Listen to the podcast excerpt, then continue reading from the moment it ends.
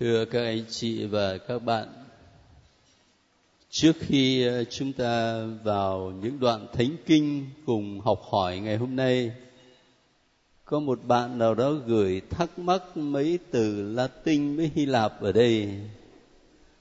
Xin cha vui lòng ờ, giúp giải thích các từ Theotokos ở đây không có cái bảng để viết lên không biết là các anh chị có mường tượng ra cái từ ở trong đầu nó làm sao không? Ở trong uh, tông huấn verbum domini đó tông huấn mà hôm nọ tôi giới thiệu với các anh chị và chắc có nhiều bạn biết. Theotokos ở có nghĩa là mẹ Thiên Chúa đấy. Đức mẹ là mẹ Thiên Chúa một từ nữa là kinh Akatistos viết có đúng không? Còn kinh Paraclesis chúng ta có nhớ là khi nói về Chúa Thánh Thần đó, thì Chúa Giêsu dùng cái từ là Paraclet không? Nói về Chúa Thánh Thần đó. Cho nên Paraclesis là kinh là xin Chúa Thánh Thần ngự xuống đó chẳng hạn như ở trong ờ, thánh lễ. Ở trong thánh lễ. Thế thì trước khi mà linh mục đọc lời truyền phép là bao giờ ngài cũng đưa tay ra. Xin chúa gửi thánh thần xuống để người biến đổi bánh và rượu trở thành mình và máu chúa kitô. À thế còn cái câu mater ờ, verbi et mater letitiae có nghĩa là mẹ của ngôi lời và mẹ của niềm vui. Verbum domini là tông huấn lời chúa. Đại khái là vậy. Thế thì ờ, cũng mới sáng hôm qua thôi, ở tại hội trường này tôi có tổ chức thường huấn cho các linh mục ở trong giáo phận, cũng về tông huấn verbum domini. Bởi vì các linh mục phải là người được hướng dẫn về tông huấn này trước hết, nhờ đó các ngài quan tâm hơn và các ngài có thể giúp anh chị em giáo dân tốt hơn để học hỏi lời chúa. Đức cha chủ tịch và cha tổng thư ký của Ủy ban Kinh Thánh trực thuộc Hội đồng Giám mục Việt Nam đã đến đây để trình bày về tông huấn này cho các linh mục trong giáo phận Sài Gòn. Và một trong những điểm mà tôi thấy các ngài nhấn mạnh đó là cái tông huấn này cũng như thượng hội đồng giám mục thế giới về lời chúa mà tông huấn là kết quả cụ thể. Thì tông huấn nhấn mạnh và tập trung vào Chúa Giêsu Kitô. Các anh chị có nhớ mỗi một lần mà chúng ta đi dự thánh lễ, ví dụ như thánh lễ Chủ nhật mình nghe mấy bài đọc nếu mà tính cả bài tin mừng là là ba bài. Sau mỗi một bài thì có cái câu gì? Đó là lời chúa. Mình dịch ờ, cho nó dễ nghe thì đó là lời chúa. Chứ còn trong tiếng latin thì chỉ đơn giản là verbum domini cho nên à, khi sang bên mỹ thì tôi thấy các cộng đoàn việt nam ở bên đó người ta không sướng đó là lời chúa. Mà người ta sướng lời của chúa. Nghe không quen thế nó hơi cụt phải không? Nhưng mà đấy người ta sướng như vậy á, thì xét về văn bản nó sát nghĩa hơn chúng ta thêm cái câu đó là, còn chính là chỉ có verbum domini lời của chúa. Thế thì khi linh mục đọc bài tin mừng đó, mà sướng lời của chúa, thì cộng đoàn đáp lại làm sao? Không, bài tin mừng cơ. Lạy chúa kitô, ngợi khen Chúa. Chúng ta lại nói là lạy Chúa Kitô. Khi mà sướng Verbum Domini lời của Chúa thì mình đáp lại là lạy Chúa Kitô. Rõ ràng là mình tập trung vào Chúa Kitô, phải không? Là lời của Thiên Chúa thành xác thịt ở giữa chúng ta. Cho nên lời không chỉ là cái lời nói mà Thiên Chúa nói với chúng ta, nhưng mà cuối cùng lời đó đã trở thành một con người sống động là Đức Giêsu Kitô Nazareth. Thành thử đến với lời Chúa thì cuối cùng là phải đến với chính Chúa Giêsu. Hiểu như vậy thì khi các anh chị và các bạn đọc lời Chúa này, và chúng ta đang đọc ở phần cựu ước, thì đừng quên điều mà tôi đã nhắc từ đầu rồi là dù mình đọc cựu ước đi nữa, thì cặp mắt của mình phải hướng tới ai?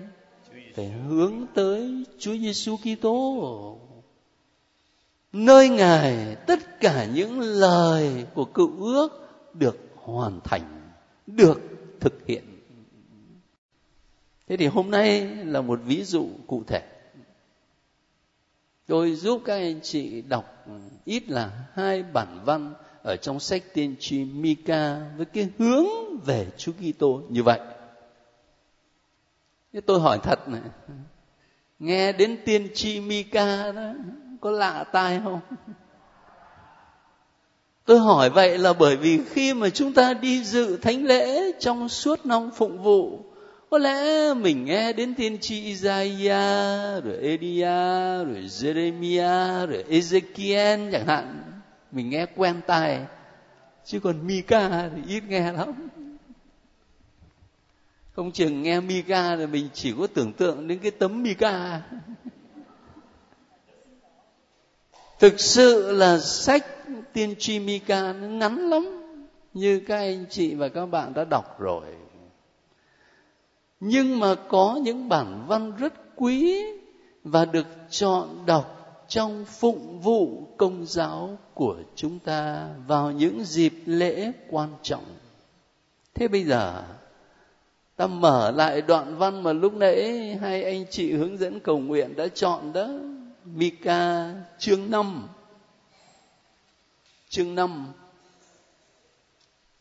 lúc nãy đọc hết câu 3 bây giờ chúng ta phải đọc hết cả câu 4 từ câu 1 cho đến câu 4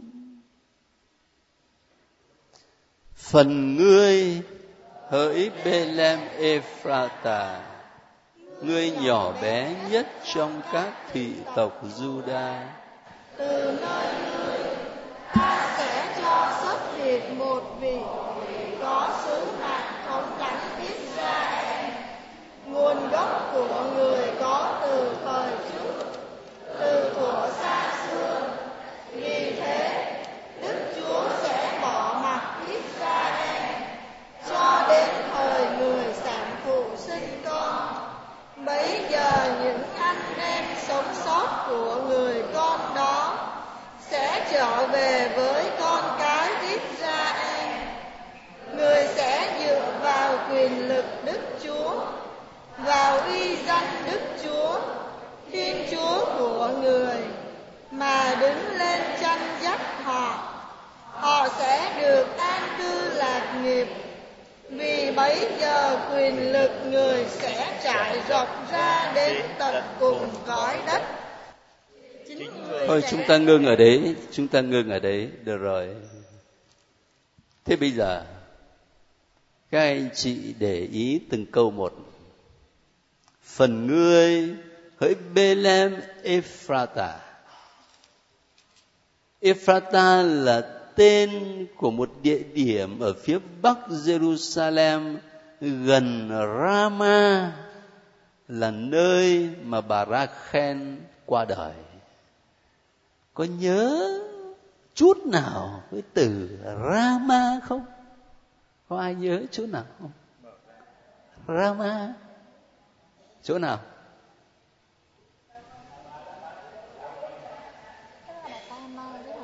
À, lấy bố chồng á không phải.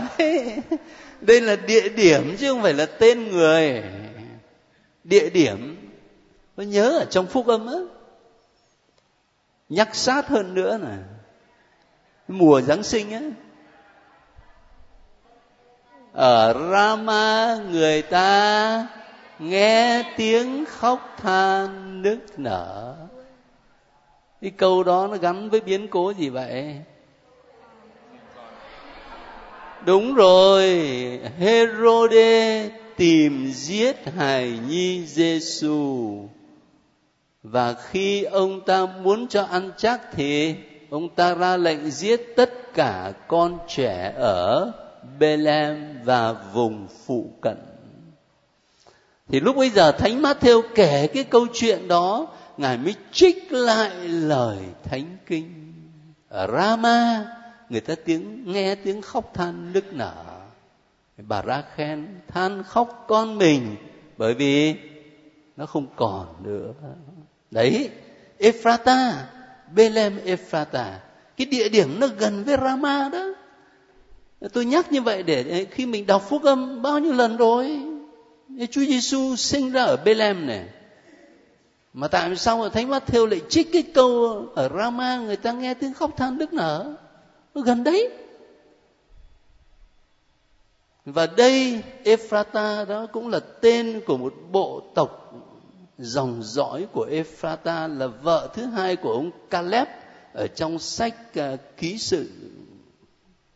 Cái này thì chắc ờ, các anh chị nhớ không nổi rồi. Nó quá chi tiết rồi. Nhưng mà tôi nhắc điều này để mình hiểu được cái câu người nhỏ bé nhất trong các thị tộc Juda. Nhỏ bé lắm.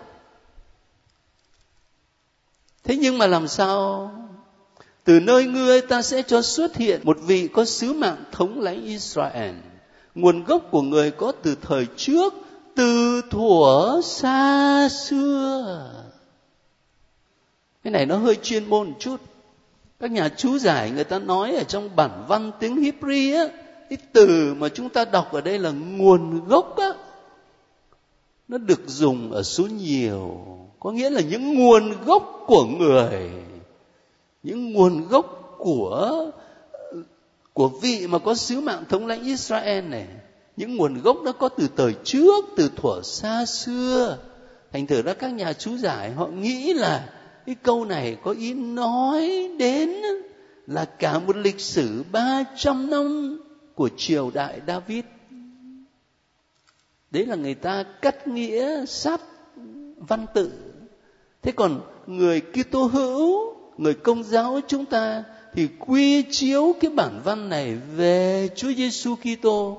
Cho nên cái từ từ thuở xa xưa ở đây đó, người công giáo hiểu là nói về Chúa Giêsu Kitô là đấng đã có từ đời đời.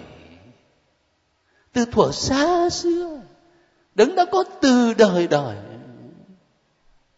Nói theo ngôn ngữ của thánh Gioan đó từ khởi nguyên đã có ngôi lời. Lời ở nơi thiên chúa, lời là thiên chúa. Từ thuở xa xưa. Cái câu kế tiếp. Cho đến thời một phụ nữ sinh con. Hay là lúc nãy các anh chị đọc là một sản phụ sinh con thì cũng vậy thôi.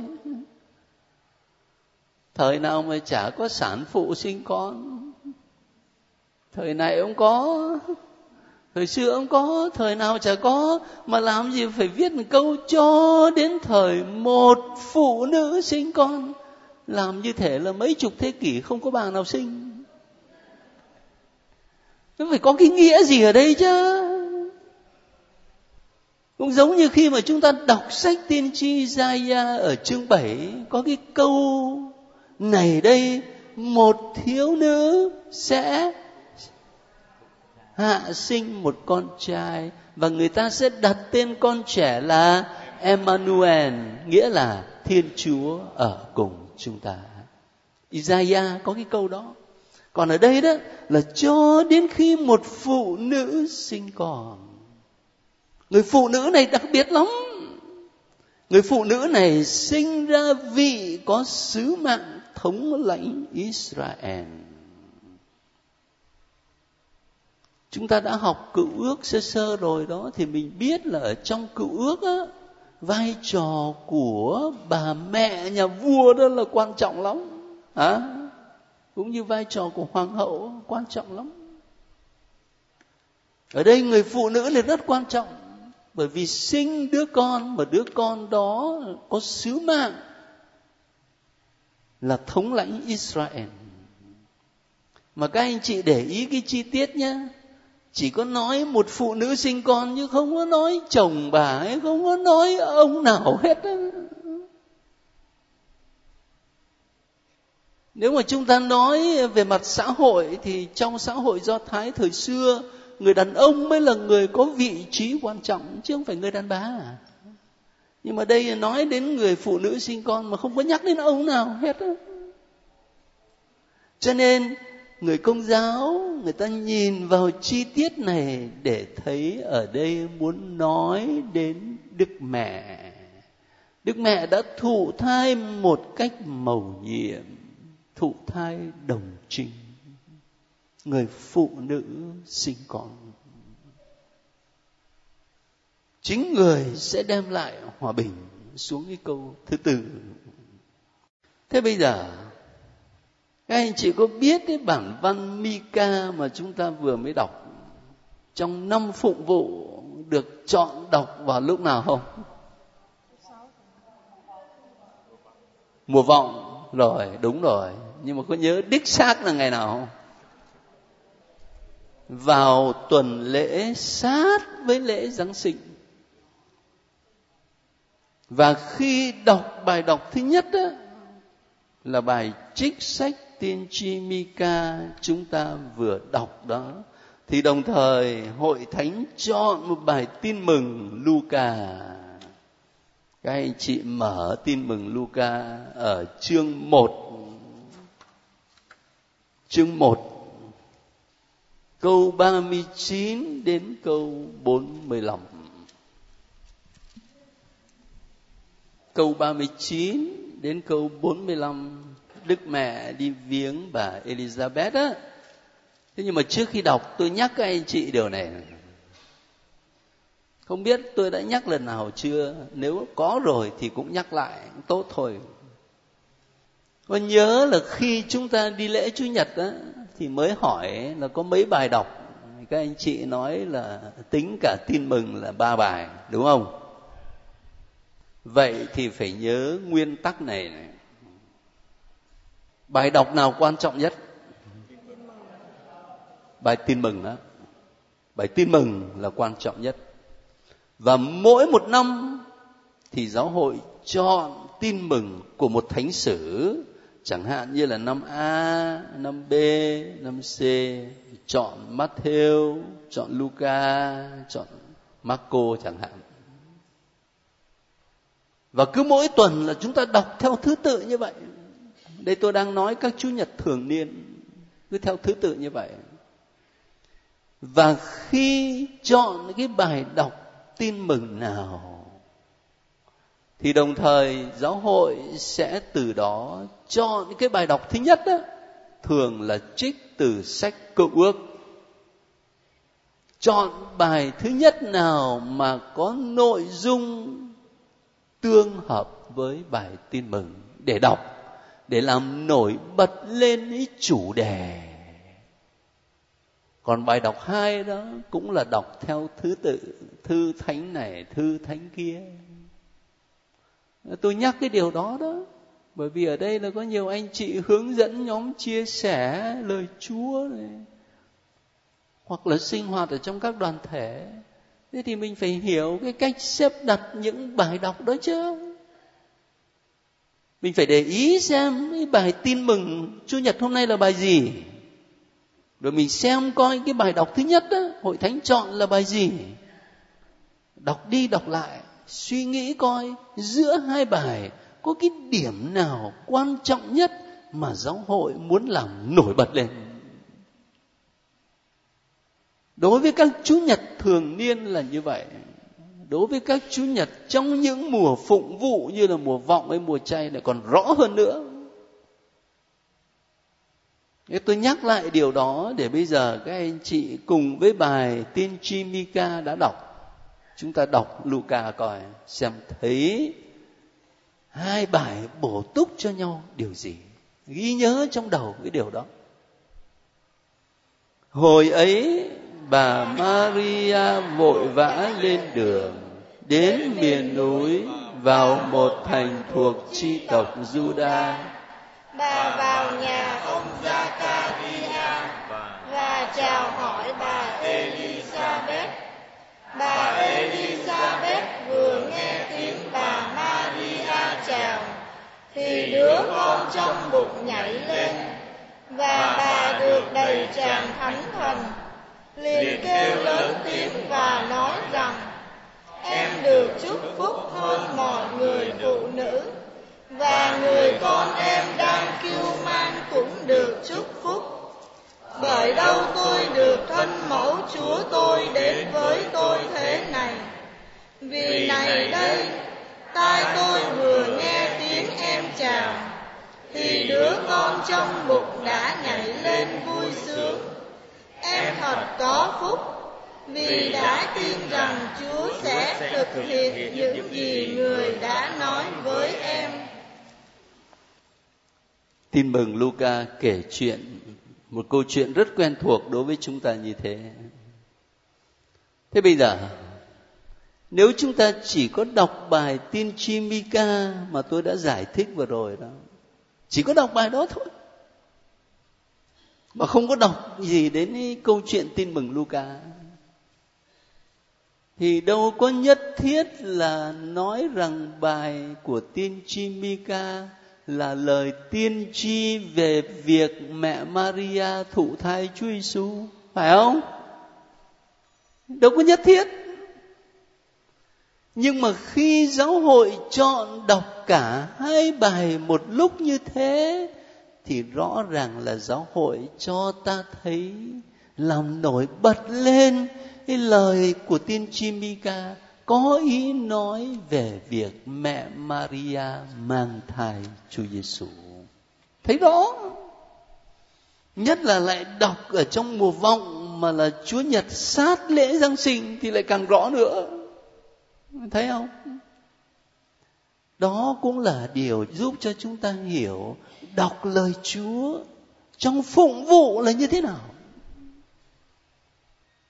Không phải là đọc chơi chơi, cũng không phải là đọc giống như là một người nghiên cứu văn học, đọc một tác phẩm kinh điển và đọc lời Chúa trong phụng vụ với các bài đọc được chọn, thấy được đâu là ý hướng mà giáo hội muốn đề cao. Đức tin giúp chúng ta thấy được cái gì? Cái điều đó quan trọng. Thế bây giờ đi vào chi tiết hơn nữa. Các anh chị để ý đến câu 43 bà Elizabeth nói với Đức Mẹ, bởi đâu tôi được thân mẫu Chúa tôi đến với tôi thế này? Bà ấy gọi Đức Mẹ là thân mẫu Chúa tôi như vậy thì cái thai nằm ở trong bụng Đức Mẹ là? Chúa. là Chúa. Là Chúa. Cho nên Đức Mẹ mới được gọi là thân mẫu Chúa thôi. Và như vậy chúng ta thấy lời tiên tri Mika lúc nãy đó nói về vị sẽ thống lãnh Israel đó. Nguồn gốc của người có từ thời trước từ thuở xa xưa nói về Chúa, nguồn gốc của người từ thuở xa xưa. Thành thử ra ở đây, khi ta đối chiếu hai bài, thì mình thấy nổi bật lên cái điều này là hài nhi trong lòng đức mẹ là thiên chúa. Nguồn gốc của người là từ đời đời. Mà bởi vì hài nhi trong lòng đức mẹ là thiên chúa, cho nên hệ luận kế tiếp, mẹ maria là mẹ thiên chúa. Bởi đâu tôi được thân mẫu chúa tôi? Lúc nãy có một bạn thắc mắc về cái từ Theotokos, có nghĩa là mẹ thiên chúa. Nó gắn liền với định tín, đức tin của công đồng Cancedonia. Cái công đồng tập chung nói về Chúa Giêsu là Thiên Chúa và là người thật. Thế thì đồng thời Đức Mẹ sinh ra Chúa Giêsu là ngôi hai Thiên Chúa mà đảm nhận cả bản tính nhân loại và bản tính Thiên Chúa. Cho nên Đức Mẹ xứng đáng được gọi là Theotokos, mẹ Thiên Chúa. Thế tôi muốn các anh chị lưu ý cái điểm đó khi ta đọc một bản văn mà trong phụng vụ mình tập để liên kết với bản văn đó làm sao để thấy được, khám phá được cái ý nghĩa, cái chủ đề, tư tưởng mà giáo hội muốn chúng ta đề cao trong mỗi chủ nhật. Thế thì ở đây khi ta đọc bài tin mừng Luca này, cũng là dịp để cho mình chiêm ngắm đức mẹ đức mẹ là người đã đón nhận lời chúa. Thánh Luca có cái câu hay lắm. Bà Maria ghi nhớ mọi sự và hằng suy đi nghĩ lại trong lòng. Nhiều khi mình bị cám dỗ nói nhiều quá mà ít suy đi nghĩ lại trong lòng. Còn đức mẹ thì suy đi nghĩ lại trong lòng đức mẹ đón nhận lời chúa thật là sâu xa đến độ lời đó thành xác thịt trong cung lòng của đức mẹ. Dĩ nhiên đây là hồng ân duy nhất trong lịch sử của loài người. Nhưng mà cái hình ảnh đó cũng là một lời mời gọi chúng ta để làm sao mình cũng đón nhận lời Chúa và lời đó ăn vào máu huyết của mình, vào tâm hồn, vào tư tưởng của mình. Sao mà mình đón nhận lời Chúa theo gương của Đức Mẹ như vậy? Thì sợ là nhiều khi mình có lòng kính mến Đức Mẹ nhưng mà chủ yếu đến để xin xỏ thôi. chứ còn ít khi mà mình học cái gương của đức mẹ là đón nhận lời chúa thật sâu để lời đó thấm vào xác thịt thấm vào máu huyết của mình như đức mẹ đã làm và có một cái điều lạ đó là khi đức mẹ đã để lời thấm sâu vào cuộc đời của người đến độ mà thành xác thịt trong cung lòng của ngài đó, thì cái việc đầu tiên của ngài làm là lên đường đi thăm bà Elizabeth, phục vụ. Chứ không phải là tại vì lúc mà sứ thần truyền tin cho đức mẹ đó, thì sứ thần nói đó này, chị họ bà, già rồi mà cũng đã thụ thai. Bây giờ đức mẹ vội vã đi để xem có thiệt không? Nếu mà có thiệt đó thì sứ thần nói với mình mới đúng chứ. Không có đâu, đức mẹ không có hồ nghi như vậy đâu. Nhưng mà đức mẹ để lời thấm sâu vào trong cuộc đời của mình thì lập tức là đức mẹ lên đường đi giúp đỡ người khác, phục vụ người khác đấy là bài học mà chúng ta phải học ở trong đời sống đức tin của mình. Ngoài ra có một bản văn nữa thưa các anh chị. Bản văn của tiên tri Mika đó cũng được dùng ở trong phụng vụ mà nổi tiếng lắm. Chúng ta mở ở chương 6 Lúc nãy là chương 5, bây giờ mình sang chương 6. Đức Chúa kiện cáo dân người và chúng ta đọc và từ câu 1 cho đến hết câu 8. Các ngươi hãy nghe điều Đức Chúa phán. Đứng lên, hãy mở một vụ kiện trước các núi các đồi phải nghe tiếng của ngươi hãy nghe vụ kiện của đức chúa hỡi các núi hỡi nền tảng vững bền của cõi đất. Nghe đây, vì đức chúa đang kiệt cáo dân người. Người tranh luận với israel. Dân ta hỡi, ta đã làm gì ngươi? Ta đã làm chi khiến ngươi phiền lòng? Hãy trả lời cho ta. Phải chăng vì ta đã đưa ngươi lên từ đất ai cập? Đã giải thoát ngươi khỏi cảnh tôi đòi đã sai Mô-xê, A-ha-rong và Miriam đến hướng dẫn ngươi. Dân ta hỡi, hãy nhớ lại những gì Ba Lắc, vua Mô-áp đã dự định.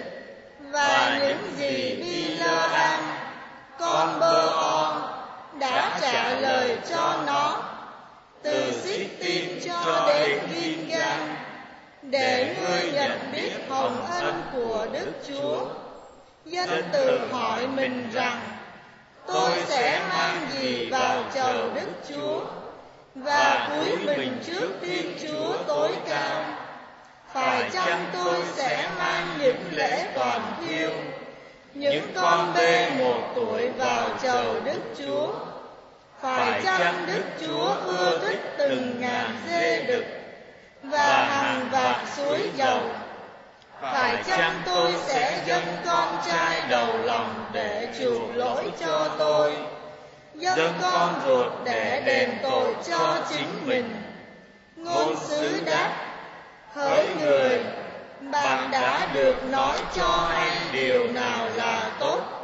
điều nào đức chúa đòi hỏi bạn đó chính là thực thi công bằng quý yêu nhân nghĩa và khiêm nhường bước đi với Thiên Chúa của bạn. Ở câu thứ hai nói đến vụ kiện của Đức Chúa. Các anh chị có hình dung ra một vụ kiện nào khác nữa không? Trong mùa chay của chúng ta, vụ kiện nào? Ở đây đó là đức chúa kiện cáo dân người. Nhưng sẽ có một vụ kiện mà dân chúa kiện đức giêsu kitô và cuối cùng là đóng đinh. Nhớ trong đầu hai vụ kiện. Và đọc lại những lời của Mika ở đây mà nhớ trong đầu đến vụ kiện Giêsu trên đồi Golgotha thế bây giờ, ngay từ câu đầu, bởi vì nói là vụ kiện của đức chúa mà, cho nên cái diễn tiến của nó trở thành giống như một à, vụ kiện ở tòa án vậy. Trước hết là triệu tập phiên tòa. Các ngươi hãy nghe điều đức chúa phán, đứng lên, hãy mở một vụ kiện trước các núi, các đồi, phải nghe tiếng các ngươi. Triệu tập phiên tòa chứng nhân là núi đồi, là nền tảng vững bền của cõi đất. Còn nguyên cáo đó là ai? Là đức chúa chứ. Còn bị cáo là là dân israel. Giống như một phiên tòa vậy. Thế rồi từ câu 3 sang đến câu tư đó là những câu hỏi liên tiếp được đặt ra dân ta hỡi ta đã làm gì cho ngươi? Ta đã làm chi khiến ngươi phải phiền lòng? Hãy trả lời cho ta. Rồi sau đó đó là kể ra những cái việc tốt lành mà thiên chúa đã làm. Phải chăng vì ta đưa ngươi lên từ đất ai cập giải thoát ngươi khỏi cảnh tôi đòi sai Moses, Aaron và Miriam đến hướng dẫn ngươi? Ta đã làm gì cho ngươi? Rồi sang đến câu năm cũng vậy. Nhắc đến cái câu chuyện vua ba lắc mà triệu ba la am đến. Anh chị học rồi, có còn nhớ thế nào không? Ông vua ba lắc, ông ấy triệu ba la am đến để làm gì? Để nguyên rủa, để chúc giữ mà ngược lại đó, khi ba la am đến thì ông làm sao? Ông ấy chúc lành cho dân israel. Đấy. Nhắc lại ở đây này. Rồi những cái từ xít tim cho đến gin-gàn xít tim là giai đoạn cuối trong hành trình của dân Israel từ phía Ai Cập để đi đến bờ đông của sông Jordan có nghĩa là cả cái câu này này nhắc lại toàn bộ lịch sử của dân Israel. Thế rồi dân tìm cách biện hộ cho họ à, bằng việc à, tế tự này. À, phải chăng tôi sẽ mang lễ toàn thiêu bê một tuổi? Phải chăng Đức Chúa thích ngàn dê đực vạn suối dầu? Phải chăng tôi dâng con trai đầu lòng, rồi dâng con ruột để đền tội cho tôi? Biện hộ bằng cách đó. Thế nhưng mà vị ngôn sứ trả lời làm sao? Điều thiên chúa muốn là thực thi công bằng quý yêu nhân nghĩa và khiêm tốn bước đi với chúa. Thế bây giờ khi các anh chị đọc ờ, cái bản văn của Mika, có nhớ đến cái cảnh nào ở trong mùa chay không? Đặc biệt là trong tuần thánh, nhớ cái cảnh nào? Ngày thứ sáu tuần thánh, tất cả chúng ta đều cử hành nghi thức tưởng niệm cuộc thương khó của chúa. Đơn sơ thì cũng là rước thánh giá ra giữa cung thánh, phải không? Rồi gỡ cái màn che thánh giá từ đỉnh cho đến hai cánh. Mỗi một khi gỡ như vậy thì vị linh mục chủ sự lại cất tiếng hát làm sao? Đây là cây thánh giá nơi treo đấng cứu độ trần gian. Ba lần như vậy. Và sau đó đó thì đặt thánh giá ở một nơi trang trọng và đúng ra là tất cả nhà thờ lần lượt là bước lên để hôn kính thánh giá. Và lúc đấy đó, thường ca đoàn người ta hát cái bài gì? Đấy, dân ta ơi, dân ta ơi, ta đã làm gì cho người? Hay ta đã làm phiền chi người? Hãy trả lời ta đi. Bây giờ có nhớ nằm ở đâu không? Thấy không? Nằm ở đây này. Tin chimica này. Có biết bao nhiêu cử hành phụng vụ rất quen thuộc với chúng ta mà chúng ta không biết ngọn nguồn nó ở đâu hết cử hành rất là trang trọng của ngày thứ sáu tuần thánh. Ngày đó cái bài hát được cất lên, đó là bài của tiên tri Mika đó Chúa nói với chúng ta ta đã làm gì cho ngươi? Ta đã làm chi khiến ngươi phiền lòng? Hãy trả lời ta đi. Phải chăng vì ta đã cứu thoát ngươi khỏi đất ai cập mà ngươi dọn sẵn cây thập giá cho cứu chúa của ngươi? Phải chăng vì suốt 40 năm trường ta dẫn dắt ngươi trong sa mạc, lấy mana làm bánh nuôi ngươi, dẫn ngươi vào đất hứa mà ngươi dọn sẵn cây thập giá cho cứu Chúa của ngươi. Còn có chi phải làm mà ta đã không làm cho ngươi? Ta đã gầy dựng ngươi như vườn nho quý, nhưng ngươi chỉ cho ta nếm mùi chua chát đắng cay. Ta khát, ngươi lại bắt ta uống giấm chua, rồi lấy đồng đâm cạnh sườn cứu Chúa của người. Cái câu của tiên tri Mika đó là điệp khúc lặp đi lặp lại dân ta ơi dân ta ơi ta đã làm gì cho người còn những câu mà tôi vừa đọc á là những phiên khúc ở trong thánh thi improperia dịch đất tiếng việt nam là những lời trách cứ của chúa mà những lời đó cũng dựa vào lịch sử cứu độ thôi, dựa vào thánh kinh để rút ra. Để chúa hỏi ngược lại chúng ta, dân ta ơi, ta đã làm gì cho ngươi? Thế cho nên ờ, ờ, mình học thánh kinh ờ, mình biết được à nguồn gốc của những bản văn phụng vụ rất là hay, rất là xúc động, rất là xúc tích, nó nằm ở đâu? Nó muốn nói với mình cái gì? Chứ không phải là chỉ nghe thoáng lần ờ, rồi thôi.